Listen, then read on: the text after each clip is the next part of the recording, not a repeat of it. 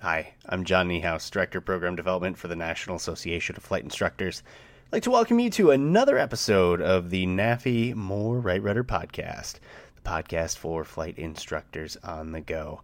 And today, I'm just going to say that uh, this podcast is brought to you by NAFI's PDC, or Professional Development Center.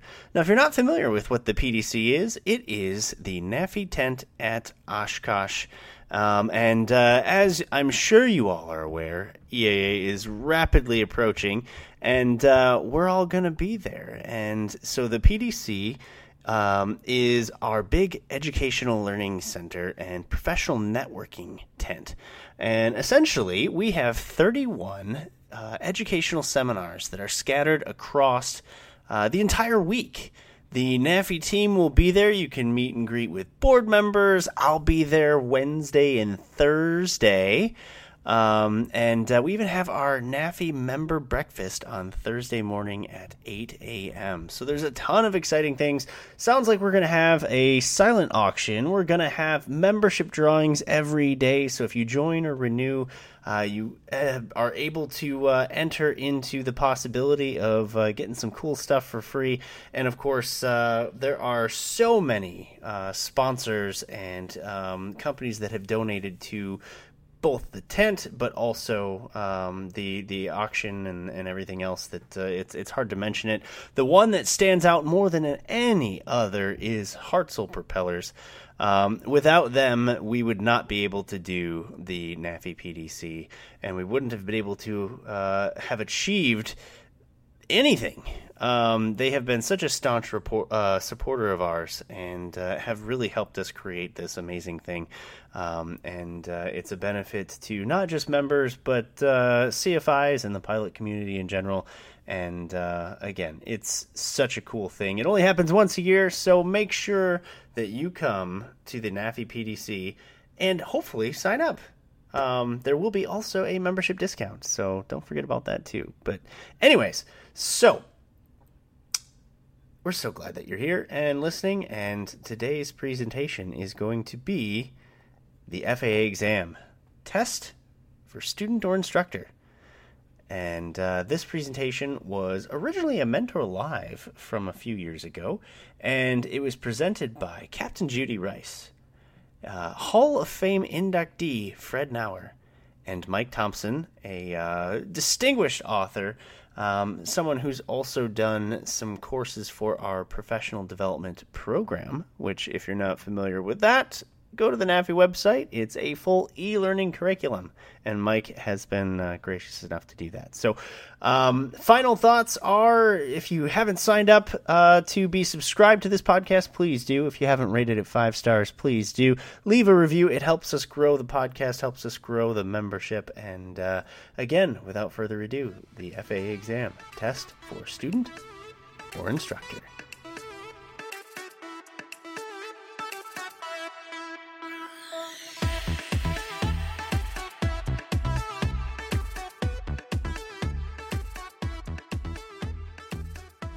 Hello, everyone. I'm Mike Thompson, author of Telling is Not Teaching. Welcome to the FAA exam test for student or instructor. I'd like to introduce our other co-presenters tonight. Judy Rice is an experienced aviator and a private pilot ground school instructor at Epic Aviation in New Smyrna Beach, Florida. Judy? Hi, Mike. Hi, Navigator Fred. Hello, everyone out there. Um, as Mike introduced, I'm private pilot ground instructor here at Epic Aviation. Flew with Navigator Fred's help around the world in a Citation Mustang in 2015. Uh, set me on a path and I am finally doing exactly what I wanted to do in life, and that is teach students. So thank you. And thank you for being here, everyone out there. Thanks, Judy. Fred Nauer is an experienced CFI who has been inducted into the National Flight Instructor Hall of Fame and is the chief flight instructor at Thunderbird Aviation. Fred? Thank you, Mike. And uh, welcome everybody to the uh, program today. And uh, where it becomes even more important uh, learning all this stuff as we're going on because I just took a five hour online course yesterday to start the process of becoming a DPE up in here in Minnesota. Wow, excellent. Congratulations. Thank you. Well, thank you, Judy, and thank you, Fred. And welcome again, everybody. Uh, next slide, please. So the whole process of preparing your students for the uh, for both the knowledge test and the uh, practical test starts with the Airman certification standards. The uh, Susan Parsons, another Mentor Live presenter, has an excellent program archived in the uh, in the on the NAFI site, like Bob talked about at the very beginning of our program today. So I'm not going to go through into great and glorious detail about the ACS. I'm just going to hit some highlights. The first thing you want to do is make sure that you read the whole book, whether it's private, instrument, commercial, whichever uh, whichever student you're teaching, make sure you go through the whole book. Some of the stuff that some of the stuff's the same as was in the PTS. Some things are in new spots, and there's add, added things that are interesting and uh, need to take a look at. One of them is that's been in the PTS and now in the ACS is a checklist to make sure that you're preparing your student to be ready to go take the check ride. It's basically a checklist that says make sure you got all the stuff that you're supposed to bring that the examiner is going to be looking for. But you also want, may want to take that checklist and add to it. Things like for student pilots, make sure that they've marked in their logbook where the long cross country is so they don't have to go hunting for it. Marked in their logbook where the night landings are. Make sure that their solo endorsement is up to date. All sorts of things like that. There's there's lots of things that you could think about that you could add to that checklist. The uh, new part of the Airman Certification Standards that was not in the ACS, in the uh, PTS, excuse me, but is the uh, the knowledge section in each area of operation.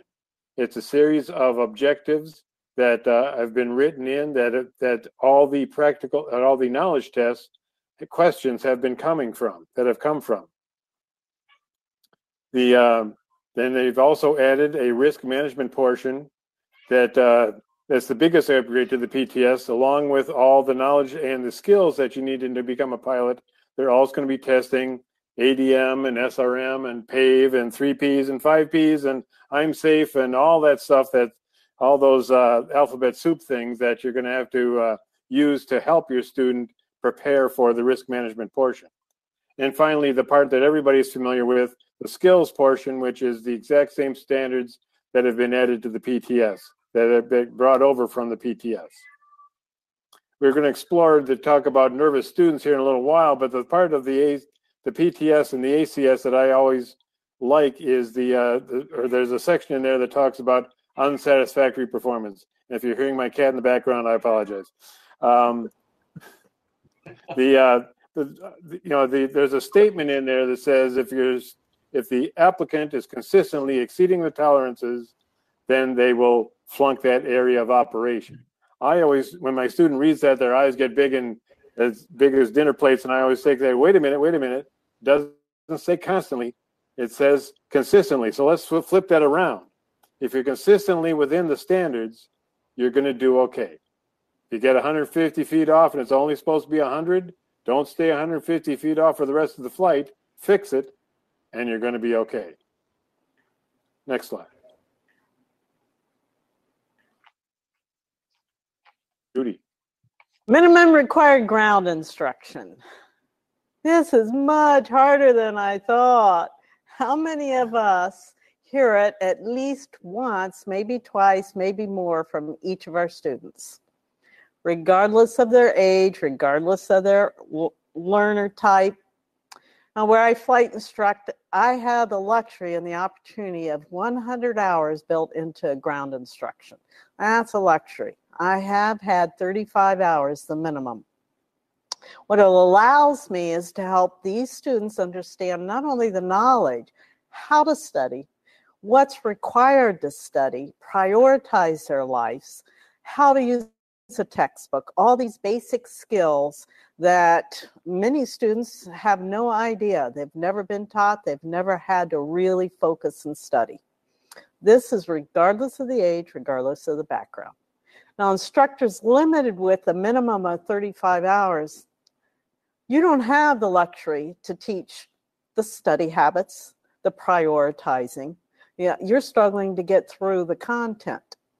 Again, regardless of the learner, regardless of the age, if your student is performing poorly, it is likely one of these issues. The answer these students are just going to continue to struggle. Taking the time to help them understand how to be successful will help you be successful and help your students be successful. Fred? As uh, Susan Parsons says in her presentation, the uh, FAA has been working very, very hard to make sure that the questions that are in the knowledge test now are more relevant and up to date, and that the calculations are short enough that you can actually get them finished in the time allotted.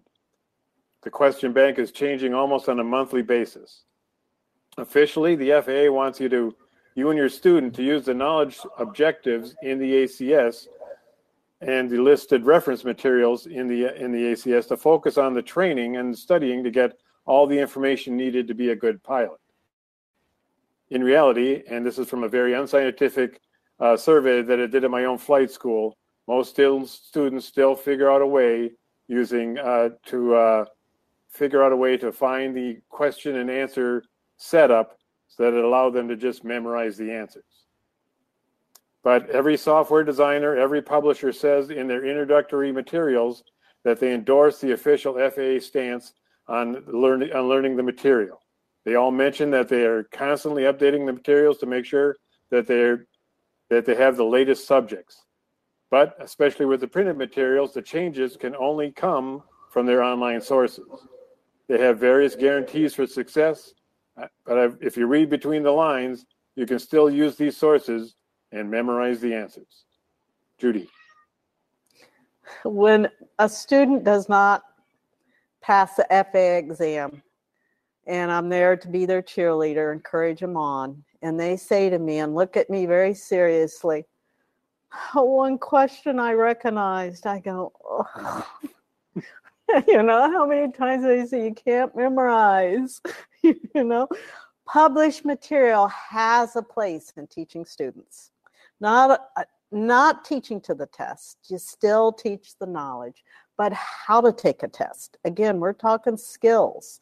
How to understand how the faa is going to ask question how those answers are worded. I really really urge a student read the question carefully. Do not touch that keyboard. Read the question carefully. Read every single answer. Do not touch that keyboard read the question again, then answer. Sometimes students go back, they change an answer. Mark the answer. Go back, answer it. Teaching the knowledge, then using the published materials for learners to know how to take an exam and how to take an FAA exam. Knowledge and taking an exam are two different types of skill sets. Fred? If I can hop in, that is an excellent point. Those are two different skill sets. So here's the uh, information about nervous students. The uh, the the uh, students are nervous when they don't know what's going to happen.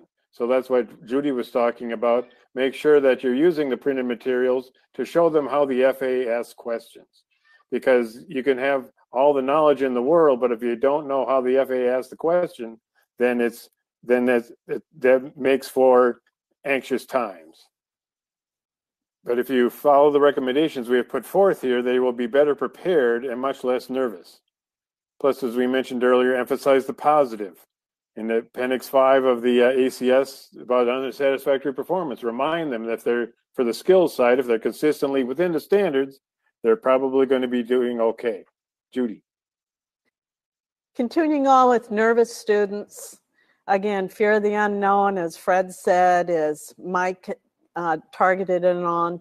Uh, private pilot level, especially, there is a fear on taking the FAA exam. Fear of the unknown. Students, they just don't know what to expect until they at least take one exam. Uh, students gain confidence by practice exams. Uh, there is a place for practice exams and published materials. That also gives you the opportunity when your student does not do well, or even when they do well, to review the PLT codes on the practice exams, exams with the students in their weak areas. I also take students to our testing center before they take an exam so they know what to expect. Again, private pilots, they have no idea what to expect. I explain how to use a test supplement book. Uh, you hand a t- student a test supplement book, and for the first time, they're going into the exam. All of a sudden, they're in a different environment. They see all these cameras, they see a test supplement book, their brains melt. So, fear the unknown, alleviate as many unknowns and it will really help nervous students. On to language barriers.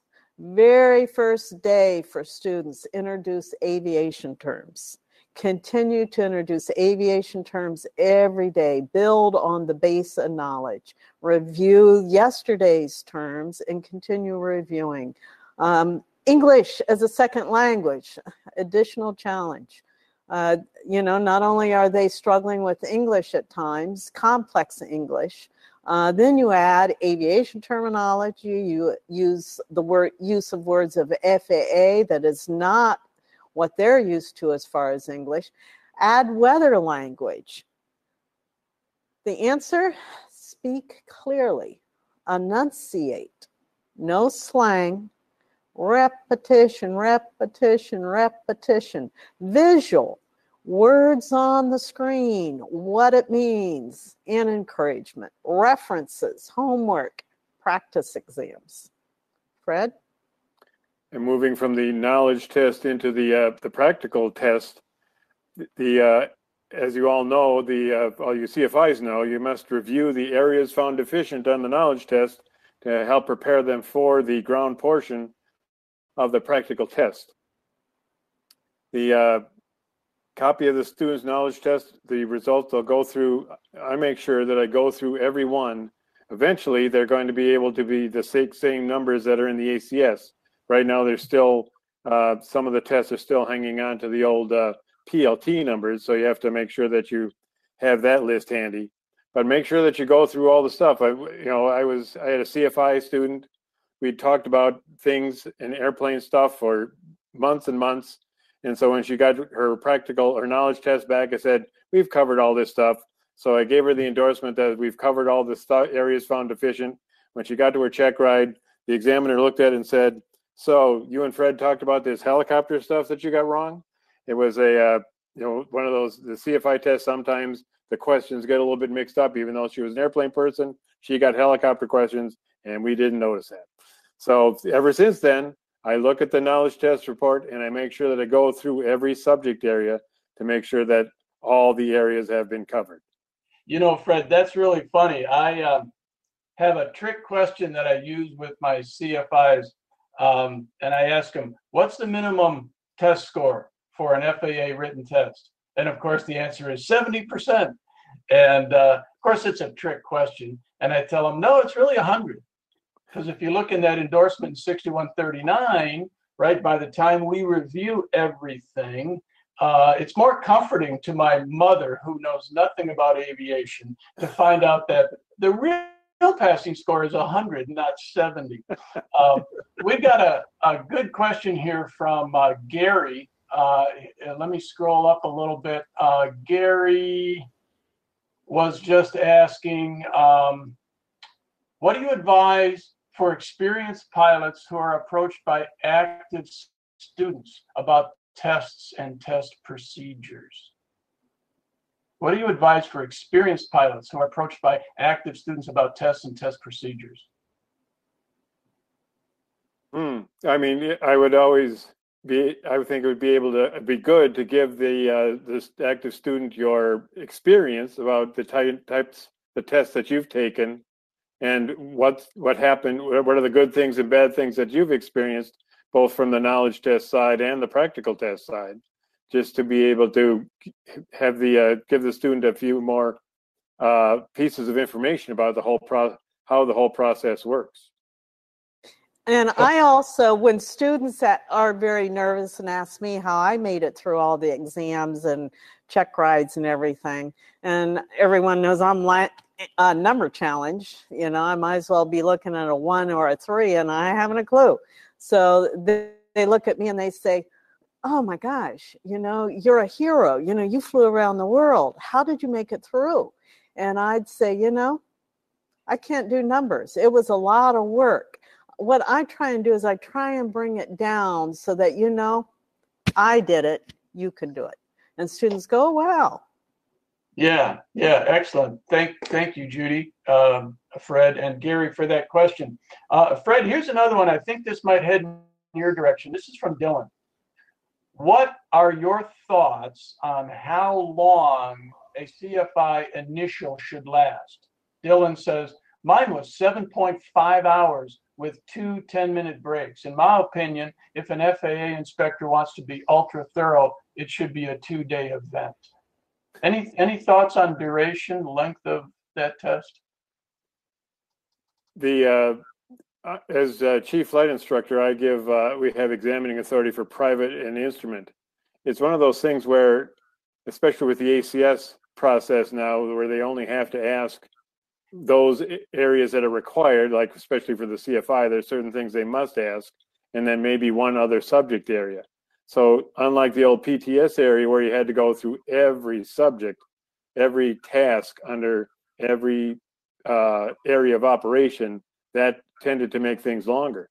Nowadays, when for my private pilot students, if I ask them a question under a certain area of operation and they give me the answer and I could tell that they've been studying that information and that information is very, very has been uh, studied very, very well, then I'll move on to something else, concentrating on those things that will make them to be, uh, you know, give them knowledge about what they need to do to be maintain uh, their currency, maintain their ability to be a safe pilot, and uh, what they can and cannot do at, for whatever uh, whatever uh, certificate or rating that they're they're going for.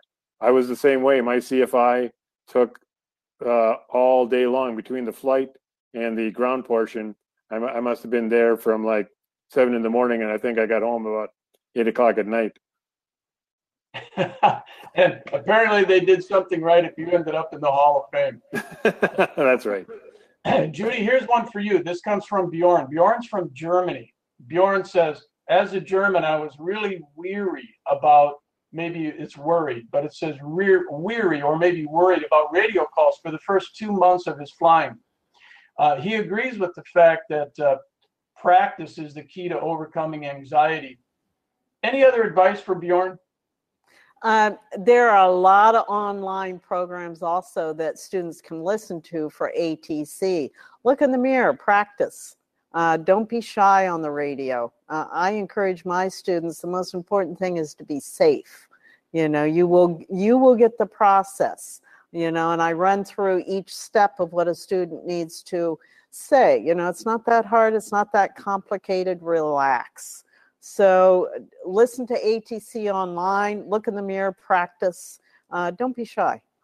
And when it's and when it's time when you're actually in the airplane and it's time to make a radio call, then especially for the ones that you're initiating, either say it out loud to yourself and then key the mic and say exactly the same thing. I always, when I'm starting with brand new students, I have them say, "What are you going to say?" and have them say it to yeah. me over, say it to me over the intercom, and I say, "Okay, key the mic and say the same thing." And now they already, they've already rehearsed it, and it's ready yeah. to go. Mm-hmm. Chair fly. I mean, exactly. you know, your chair flying your maneuvers, chair fly your communication, even before you get in the airplane. But yeah, saying it back before you even push the mic. So listen, before we wrap up this slide on retakes, because we still have to talk about retakes, uh, there's another great question that's popped up here. Uh, boy, we love this participation and the interactiveness of Mentor Live. Uh, and I'm not sure this would go to either one of you, Judy uh, or Fred. This is from Ron. Ron says, You've mentioned several times a minimum ground training time of 35 hours. Uh, now, we know this is this 35 hours comes from the appendix in 141, and there is no such thing under Part 61. Um, he's hoping that maybe one of you could just reiterate or kind of clarify that point a little. That's that's correct. The 35 hours that we that uh, we've been talking about here what was what Part 141 requires that the, the minimum time for the that the ground school is for the uh, for those schools that are going to become uh, Part 141 training centers, and so they they have to uh, arrange their and ground school so that it meets that that time frame. And so thus in our school we use the uh, Jeppesen online course and the the same Jeppesen subject areas for for our ground school, and they Jeppesen has the thing set up so that you can get the thing done, all the subject areas talked about in exactly 35 hours. It's but like Judy mentioned earlier, it's really hard to, especially for people who are brand new to this aviation business, to be able to grasp all the information that they need in that 35 hour time. That's why she has the luxury in her course of being able to go to 100 hours because most of her, the, all the people she's training are English as a second language. Yes, and ours is a 141, and I am still allotted 100 hours to treat, teach private pilots. So Mike and I have both been at a 141 that it was 35 hours. That's it. You're done with them. That's rough. You know, that is rough to get all the content in, and it's rough to help these students understand what it's really going to require. Again, domestic students, it's not just uh, second language students or different cultures. Domestic students struggle with the 35 hours, they struggle with the study habits. There's our mascot. uh, so, very good point, Ron. It is a 141, but it really depends on the 141, even at that. Uh, some of them they really stick to 35 hours. You're going to struggle. You know, you just so don't have time. Like, uh, it sounds like you both work at schools that um, are very interested in student learning and not just minimum requirements. So let's wrap this slide up, Judy, with retakes. Ah, very good. Let's wrap up this slide and this flight. Retakes can be traumatic and can be embarrassing for students. Um, our school waits for the following day to review P- PLT codes, helping the student understand their weak areas, give them a night to take a deep breath. We assign homework. We have uh, volunteer flight instructors working to help rebuild the confidence of these students. Uh, practice exams. It is really a confidence in the student, uh, not just the weak areas. Sometimes the student will read the question carefully. Sometimes the student went back and changed the answers. Uh, sometimes they didn't understand what was being asked. So helping the student understand where they faltered and getting the confidence to go back into it. Fred, next slide.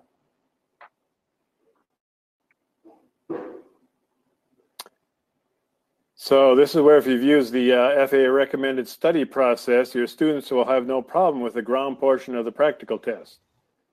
They, if they use the rote memorization, and uh, then it's going to take a while to be, be, able to make sure that they get all the knowledge that they need in order to be able to uh, answer the questions as part of as the ground portion of the practical test. Like that first uh, bullet point says there, you have to realize when you're teaching people to be pilots that it's not like high school algebra where when you get done with the class, you ram dump the information because you know you're never going to use that information again in your life as far as algebra is, algebra is concerned. And for you math teachers out there, I apologize. And uh, but for but for pilots, the information that we're we're teaching them and they need to know and they have to be able to talk about during the practical test is stuff that they're going to have to remember and apply their entire flying career there are printed materials out there that you can use in order to be able to help them uh, get ready for the uh, practical tests. But unlike the uh, the the knowledge test stuff, where they could possibly memorize the answers, the uh, the examiner is not going to sit there with the same blue book and ask the questions exactly the same way that the uh, that the printed materials have. So you have to make sure that the student has the ability to be able to uh, know the information well enough to be able to answer the question no matter how it's asked. Uh, in the Part 141 world, it really helps out because the students have been through at least three stage checks before they get to the end of course and even the uh, practical test at the end so that they've been asked questions from very hopefully from various people and they so they've seen different ways of people asking questions, and so they can understand how the information is going to be presented and how the questions are going to come, and it's not going to be exactly like the book. This is also where the skills portion of the uh, ACS comes in. Not only do they need to know the knowledge that uh, that we've been talking about, but they have to be able to fly the airplane to the uh, standards listed listed in the ACS. Uh, so review with your student about the using the ACS portion of, of the uh, book from right there in the beginning. It'll explain exactly how the whole process is going to work during the uh, practical test. It uh, that whole everything we've been talking about here is reiterated in those pages. Back in the appendix section is the stuff that used to be in the front of the uh, PTS. The uh, before they take the knowledge test, review appendix one and two. It talks about how the knowledge test is built, how the uh, information is put together, and uh, the information about the retakes and stuff that we just already mentioned. The uh, before they take the practical test, review appendix five. There's a whole section in there about how what is satisfactory performance, what is unsatisfactory performance.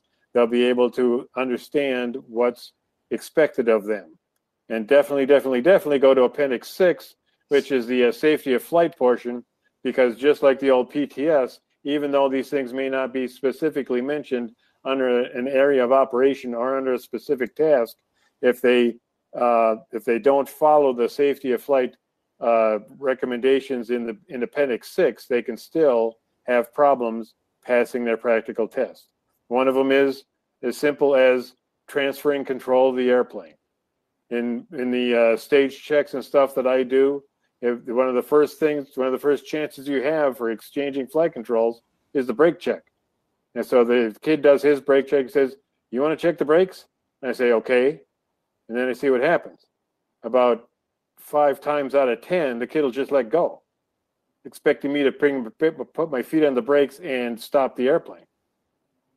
Being safe, I'll just let the airplane roll for a bit if it's going to be if it's going to get in somebody's way, I'll then I'll step on the brakes and I say, now how are you supposed to really do that? And you know, so just make sure that you review all that safety of flight stuff before they go to their practical test. Like we talked about earlier, read the ACS yourself as an instructor. So you're able to explain this stuff, be able to put it in your own words, exactly all the stuff that's going to be required for your student to be able to pass the practical test. Next slide. So um, this might be a good time to uh, toss in a couple of additional questions. Uh, John is asking, uh, how do you onboard a new student that's returning to flying? They lost their initial instructor to the airlines. So what would be the best way to measure their knowledge and their experience, et cetera? Do you want to say how you do it, Fred, and I'll fill in? Okay. The um, the uh, for yeah for bringing on a new student who's been with another instructor. Um, maybe the easiest thing is just uh, you know if depending on what syllabus you're using, there's usually always a stage check or two in there, and using the information in the stage of training that they feel they are use the, uh, the, the questions and the subject areas that are in the, that stage check to see what they're doing. I, you know, as part one for in part 141 schools, it's exactly the same thing.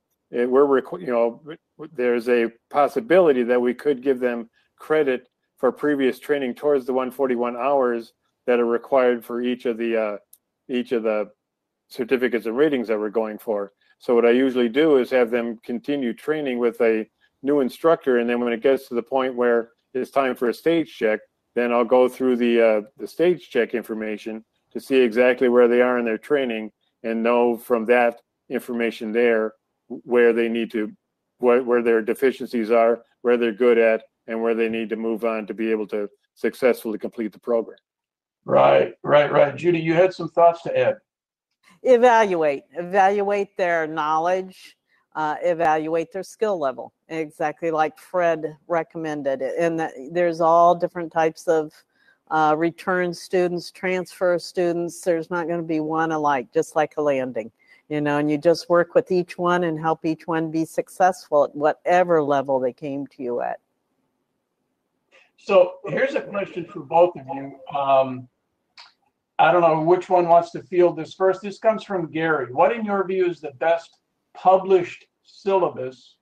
And how do you feel about uh, simulators, or where do simulators fit in?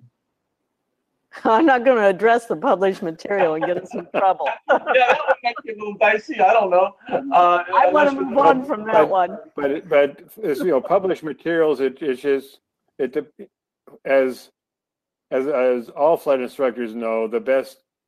You know, I've never had an original idea in my head. Judy thinks I'm the world's greatest flight instructor, but that's just because I've I've gleaned information from people who taught me, and I've gleaned information from things that I read. So if you're looking for a syllabus, either look around at the various uh, go to go to an air show, go to Oshkosh, and mm-hmm. walk around the warehouse, walk around all those warehouses out there, all those hangars, and take a look at all the various publications. Open them up and look at them yourself. See which ones talk to you. Sometimes I use stuff that uh, Rod Machado writes because he, he his elect his description of the electrical system using a water thing is absolutely amazing. I've used that for years and years, and it's it really really helps people who say I can't do electricity. I said, well, let's not talk about electricity. Let's talk about water, and then at the end of it, they know electricity. Uh, you know, so look at find the stuff that works for you. Uh, borrow, not steal. Borrow a borrow borrow things that work. Put things together that that work for you. And if it doesn't work for your student, then start looking again and see if you can find something that that works for them. Yeah, Very buy, borrow, or build. So you're going to purchase and, or you're going to borrow it, which means we're going to steal it from each other, not literally steal it from each other, but you know, with with permission. Um, or right. you're building yourself, right, Judy? Yes, and copy is a compliment. But anyway, um, Fred, you really hit the key. And just like there's a good instructor for everyone, they could be the best instructor, but it it might not work for you. Uh, there is a good book for everyone. Uh, I teach from three major textbooks. I put them together and all three work for me. I had one book when I was a student that worked for me, other ones didn't. So there's going to be a book that works for you or books that work for you, and you put them together or borrow. And where do simulators fit into all of this? as far as as far as uh, simulators, especially the, uh, the, the new ones with the uh, that with the more realistic pictures, so that you can actually so that the brand new student pilots are actually looking out the window and seeing stuff as they're flying around. Those those things can be uh, absolutely wonderful for the for the instrument students. You know, you, you put them in the clouds and so it's, so the uh, so that they're learning. But the main thing that simulators do, whether it's a student pilot going for their private or a private pilot going for their instrument is learning uh, procedures. Sit down there and hopefully it's, as close to the real airplane that they're flying as, as you can get it so that you can so that they're doing the checklist. They're making the radio calls. They're they're you know they're you don't have to actually you know they take off and fly around too but the main thing is getting the procedures down. When do you do this checklist? Where do you you know how do you what what is the process for doing it? It's, and just like we just like they did in the uh, when I was in the Air Force flying backseat in the F4, the simulator is a wonderful thing for doing all sorts of the simulating of the emergencies, the things that you can't do in the airplane, like catching the thing on fire, or you know, and those types of emergencies that are talked about. But in the simulator, you can actually work through the process and see can you get the checklist done before the airplane meets the ground. So mm-hmm. simulators have a have an excellent place in uh, in flight training at all levels. Well, going back to nervous students, uh, it takes the anxiousness and the unknown out of a maneuver. Uh, private pilot that's never been in it, we start them in simulators. It really takes the anxious moments and then they get in the airplane and they're more comfortable. It takes the pressure off and definitely on communication you know it takes the pressure off Absolutely. i'd like that we had one comment i missed who it was from mike you might be able to grab it about how they do uh, atc communications definitely we use that process of we have out on the ramp uh, traffic pattern. And students walk the traffic pattern, and we have them talk the ATC communication. And we'll have Yeah, one student be an air traffic controller. Yeah, I was just going to add that comment in, Judy. You saw the same one I did from David. It was excellent. Uh, and we pro- a lot of us have probably done this. David said he lays out a traffic pattern in the parking lot. Talk Yeah. about a low tech, inexpensive simulator. The students actually walk the pattern in the parking lot. And as Judy mentioned, we just painted the New Smyrna Beach airport diagram on the ramp and have the students walk the airport diagram. So, so that's pretty cool. We've got And a, the, a and the other thing that works there in that situation is you can go, now where's the wind coming from? As you're walking around the traffic pattern, where's the wind hitting? Yeah. And how are you going to fly the airplane to adjust for that? they'll they'll twist their hips as they have to walk down with a crab angle. Yeah, that's great. Uh, we're going to come back to some great questions. Judy, tell us a little bit about learning styles and cultures.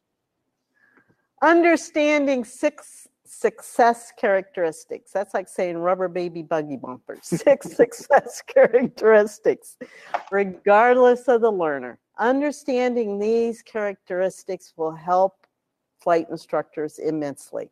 This is from a 20 year study by Raskind, Goldberg, Higgins, and Herman. And what it revealed these six characteristics. When learners have all six of these or the majority of these, they learn appropriately. The first one, self awareness. This is a student that recognizes their talents along with accepting their limitations. Proactivity. This is a student that understands that they have control over the destiny and their outcome. Many students, doesn't matter their age, do not understand that. These students also accept responsibility for their actions and their outcomes. Perseverance. This is an important one. Fred and I know this one. Perseverance on a chosen path despite the difficulties. These students describe themselves as I'm not a quitter. To clarify this statement, you don't quit your goal. You change the way you go about achieving that goal. These students are able to modify the path to reach their goal. Then, while we're talking about goal, the fourth one is goal setting. Students really need a strategy to reach a goal, a step by step process to obtain these goals. And then you go down to perseverance or up to perseverance. You can't reach that goal. Okay, let's modify the path. Five and six, I'm going to put together guidance, support, encouragement. It is the emotional and the support system. Can be friends, can be family members, mentors, you flight instructors, co workers. These are the cheerleaders when things are not quite going right. Helping your students recognize one or more of these characteristics, what they have, what they need to build on, will help you and your students' success. Building a relationship with your student will increase your success in your students. Relationships are the key, Judy. Relationships. Here's They're a the great question. Yeah, absolutely. Here's They're a great the- question from Peter. Um, and this is relating to evaluating students, but doing it in, a- in a scenario base. Peter says, I was curious to see if the presenters have, any recommendations on how to conduct an evaluation of a student in a scenario based manner while still covering the subject matter thoroughly without just firing questions at them. What I do is, as part of the, they've planned a cross country for the for the private pilot check ride. They've planned a cross country, and you know, of course, the nice thing about me is that most of them, you know, all the students I've been seeing, I've been seeing various times throughout their flying career, so I know they know how to plan across country already. And so I don't go into what's this number, how do you get that, where do the winds come from, all that type of thing. But I'll look at it and I'll say, okay, you've planned this flight. Now there's a, a fire in Saskatchewan and there's smoke all over Minnesota and the visibility is two miles. As a private pilot, can you fly this flight with two miles visibility? So there's airspace questions. Can they get out of D? Where do they have to fly if it's only two miles visibility? What altitudes do they have to fly? How can they look at the sectional chart and look at the numbers on the chart and figure out, oh, there's a tower here. how can I figure out what the altitude of the ground is underneath that tower? What's that black dot with a number next to it mean?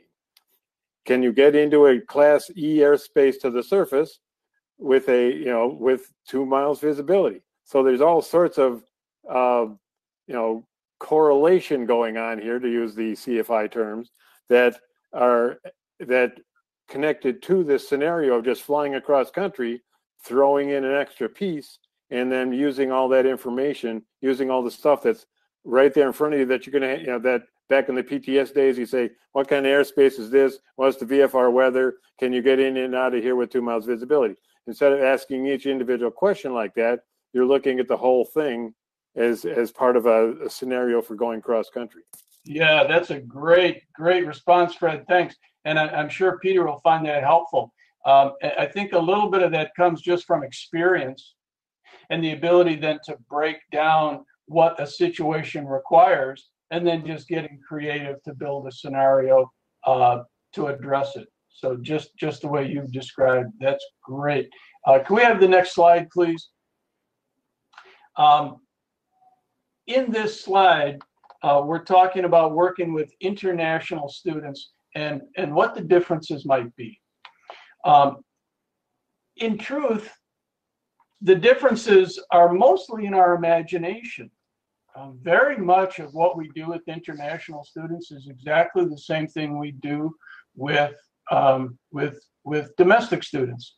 Uh, chapter seven in the in Aviation Instructors Handbook doesn't change. We have the same responsibilities to help them learn, provide adequate instruction, uh, adhere to standards, stay positive, as, as both of you had me- have mentioned earlier in this presentation, ensure their safety. So that doesn't change uh, if they're from a foreign country. Chapter three, uh, chapter three talks about communication. That all still applies.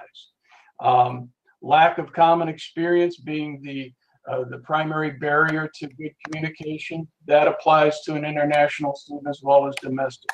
Object and symbol confusion, use of abstractions. So that all still applies. Um, one thing I would suggest with international students, however, I suggest this with domestic students as well. Fred, you touched on this earlier. Make sure they know the ACS thoroughly. But I suggest delaying the introduction of it. So as they begin their flying, it's one less thing to put pressure on them early, and they focus on good flying skills, good judgment skills, a calm, safe situation. We focus on being a competent and safe pilot. And then as they proceed, um, make sure, as Fred was talking about earlier, they know that uh, that ACS thoroughly before the check ride. And let's jump to the next slide quickly. Um,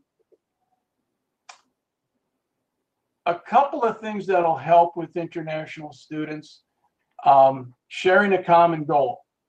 This again works uh, just as well with domestic students, but keeping a focus on that common goal um, I, I find in my experience with international students helps calm them because it's one less thing to worry about. There's a sentence here that I've quoted that I hear all too often, and it says, You have to fly this just well enough to get by the examiner, or learn this just well enough to get by the test.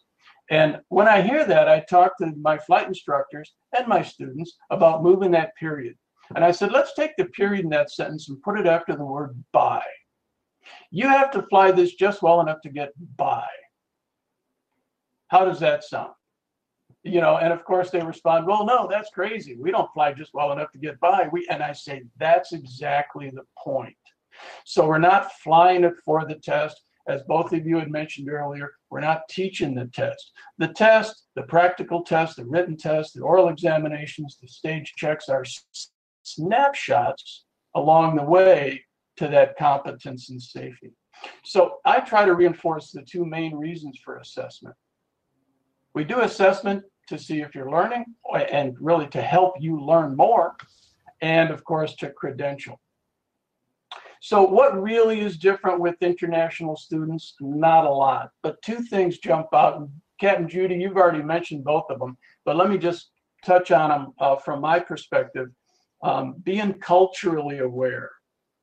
And that's not hard to do, um, especially, you know, in this day and age of Google. It's, it's not too tough to find um, information about the culture that your student's coming from and accepting that student for who they are in the culture they're from.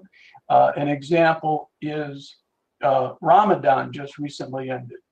We had many Middle Eastern students that observed uh, that religion. And during the day last month, some of them were uh, uh, not feeling 100%. Well, of course, they fast between sunrise and sunset during that portion of their calendar. So a little cultural sensitivity says, okay, so we need to adjust uh, slightly for things like that. The other one is the use of language. And Judy, you talked about this.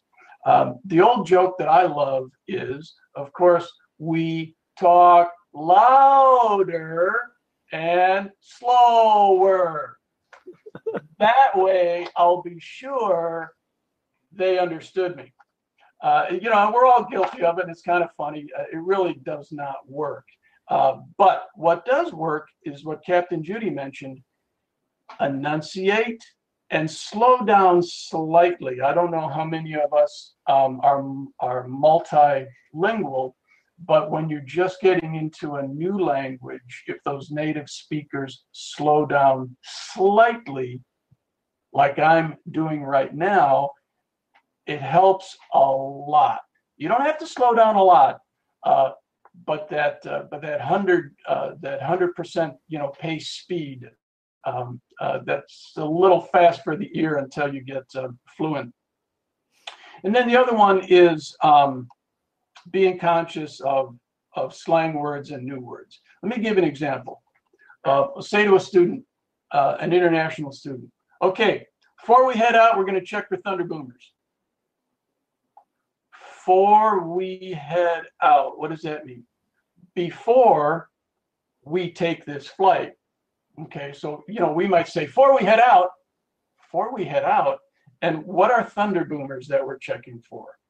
Okay, so little things like that. So instead, maybe we'll say, well, we'll check for convective sigmets. Now, that should be a red flag.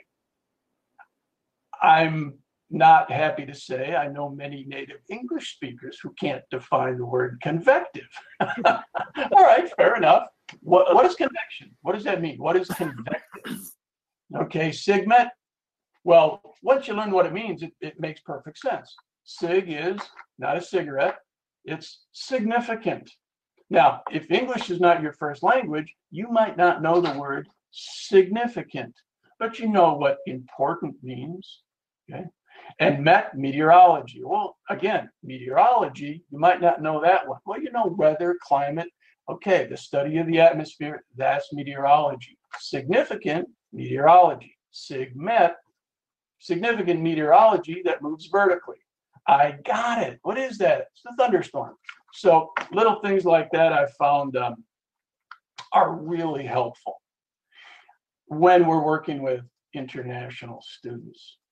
Um, you guys, uh, we've got a little bit of time here to catch just a few more questions.